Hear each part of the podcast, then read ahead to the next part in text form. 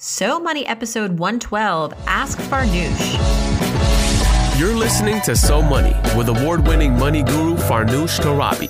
Each day, get a 30 minute dose of financial inspiration from the world's top business minds, authors, influencers, and from Farnoosh herself.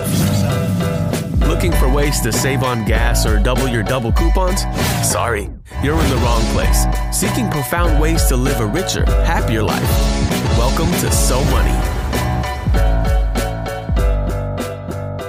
Welcome back to So Money, everyone. Happy Sunday, Sunday, May 3rd, 2015. I'm your host, Farnoosh Torabi. This is Ask Farnoosh. Lots of questions to get to, starting with Tola. Tola says, I'm 26 years old. I live at home in New York City with my parents. I have three other siblings, 16, 19, and 25, in a two bedroom apartment. Wow. Tola says, I have $9,000 in savings, $25,000 in student loans, paying down the student loans, and I make $45,000 a year looking for a higher paying job. And I want to move out and get my own apartment, no roommates. At what stage should I move out? I want to move out as soon as possible. I also plan on pursuing a graduate degree. Well, Tola, I can actually relate, not to the part about living with three other siblings and my parents in a two bedroom in New York, but I was also 26, making around 45,000 a year, uh, with about 25,000 in student loans. And I live with a married couple. uh, which actually is a trend now. It was in the New York Times real estate section recently. It was like, hey, you want to save money? Find a married couple because chances are they need to save money too. And they're uh, renting and subletting their bedrooms out to young people. So I paid about $550 a month living on the Upper West Side and in a beautiful building the catch was I had to live with a divorced, well, I should say a married couple that was about to get divorced. Little known, little beknownst to me and also to them. They were happy when I moved in and then, um, things went south and it wasn't my fault. Uh, I was hardly there. Uh, but I digress. That was my story. But back to you. I would say that I think it's time to move out now. You're wondering when to do this? I'd say now. You know, that's seven people under one roof with two bedrooms. That is chaotic. That is, I would imagine, a very, very stressful situation to be in, especially when you're 26 and you want to, you know, be socializing and come home to maybe some quiet and do work. You say you don't want to have roommates, but I think you're going to have to at the income that you're earning now to live in the New York City area, it would be very difficult to find something like I found, you know, years ago for $550 a month. That might exist, but it, it's it's a diamond in the rough. So realistically, I think what you want to do is get two friends or two roommates that you meet through friends of friends and all three of you would want to go apartment hunting. And I did a little bit of math given what you earn. So you make, say, $45,000 after taxes, you're left with about $35,000 a year. Monthly, that's about $2,900. Now, my rule of thumb is you don't want to spend more than 30% of your take home pay on housing. And as much as you can squeeze in utilities into that 30% figure, the better. So really, you shouldn't be spending more than $900, $800 a month in rent. Uh, so can you and two roommates with a similar budget find a three bedroom in New York City for under, say, $2,500 a month? Absolutely, you can. Now, you're not going to live in the West Village. You're not going to live in some place fancy like Brooklyn Heights or the Upper West Side or the Upper East Side. But I went on to nakedapartments.com, which is one of my favorite sites to look for rentals. And there I typed in, you know, $2,500 a month, three bedrooms, and there are numerous listings. So if you're really serious about this, the apartments are out there, and the fact that you have savings is good, is important because landlords will want usually a down payment uh, and they will check your credit. So make sure your credit's good. But I would say the time to move is now. You're 26 years old, time to once and for all officially enter the real world. Now, that said, had you been living in a home where there were 10 bedrooms and, you know, lots of space, free rent, I would say stick with that. But it sounds like where you're living is really, really weighing on you. And it's also probably weighing on your family. It's just too many people under one roof. So if you can move out and give them some extra room and you some extra room, I think it's a win win. It's going to cost you money, but you know what? You got to grow up at some point. you just got to get on with your life at some point. So thanks for your question and good luck and good luck with grad school. Anne writes in, she says, I have a question about saving for retirement when you're a long term freelancer on payroll at a company that doesn't offer a 401k. My accountant told me that I'm ineligible for a SEP IRA because I'm paid through a W 2. I'm 41 years old and have a little over $100,000 in a combination of Roth, traditional, and rollover IRAs. My financial advisor would like me to be saving $10,000 per year for retirement. I think it should be more like 20,000. I already contribute the maximum to an IRA every year, but how can I be saving more without a 401k or a SEP IRA? Well, and this is a very important question that you bring up because I think there are a lot of people in this country in your shoes. And I first want to just address this discrepancy between what you think you should need to be doing and what your financial advisor thinks you should be doing. And I would really revisit this with him or her and just say, how are you figuring this out? You know, what what sort of projections are you using to feel comfortable with me only saving $10,000 a year? I feel like that's too low. Where is this going to leave me by the time I'm 65? And and see hear him or her out. Maybe they're right and maybe you don't have to be saving $20000 maybe it's more that you feel you have to because um, you're worried but perhaps your financial advisor can ease your concerns.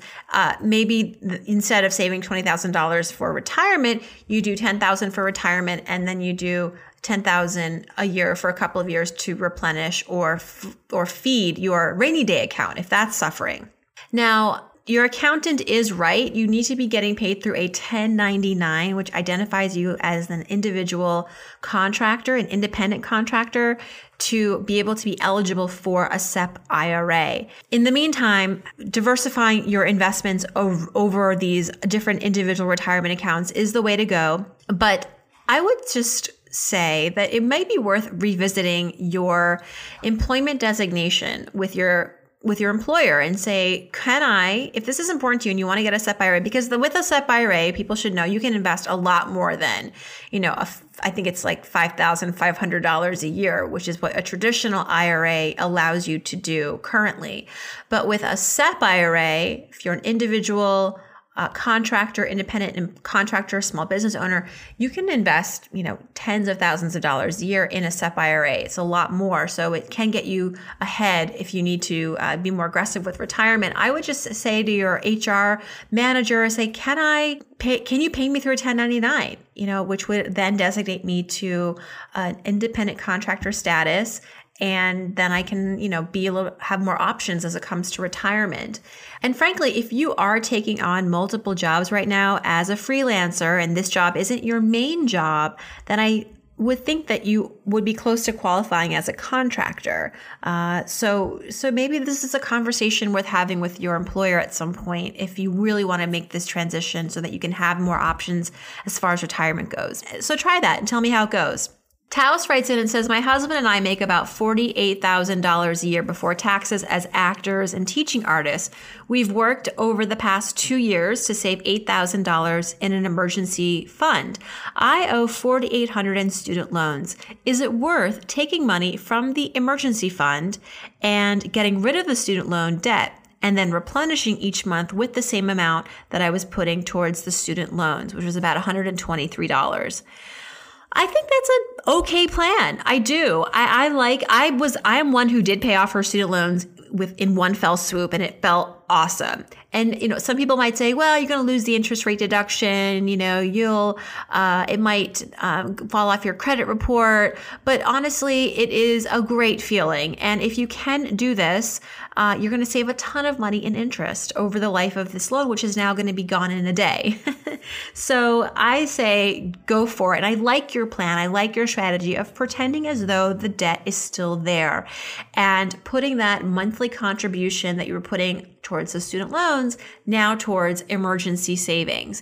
And if you can, I would be even a little bit more aggressive. Instead of $123, try $200. Uh, I did a little bit of math for you and I found out that with paying maybe an extra $80 a month towards replenishing your emergency reserves, you will be able to go get back at 8,000 in 16 months versus 26 months. So almost a year sooner with just an extra 80 bucks a month. I, you know, it sounds maybe a little counterintuitive, but I like the idea of taking money out of savings. You're not taking all of savings, right? You're taking like, you know, in this case, um, a little bit more than half and putting it towards your student loans, which will be a nice psychological relief, a nice emotional burden lifted, but also you will be saving money, tons of money in interest over the life of that loan. And then if you can keep up with those, uh, if you can keep up with that saving, you'll be in, you'll be in a good place.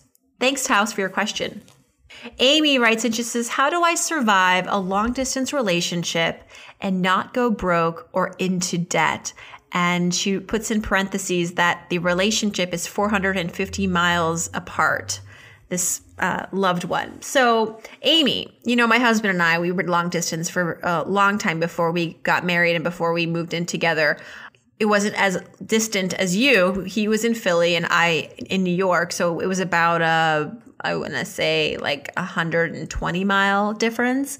But it was, it, you know, over the span of two, three years of commuting to see each other, it was an investment and we trained it. We, we took, um, the bus. It actually was really cool. Megabus launched uh, during our relationship, and at the time they were promoting like one dollar rides. So a couple times we went back and forth for a dollar, which was crazy. Now it's like twenty, but that's and that's still good. But I would say that if you have a car, driving would be the cheapest way to get around often, unless you find like really, really exceptionally good fares uh, to fly. And sometimes you do find like $99 flights.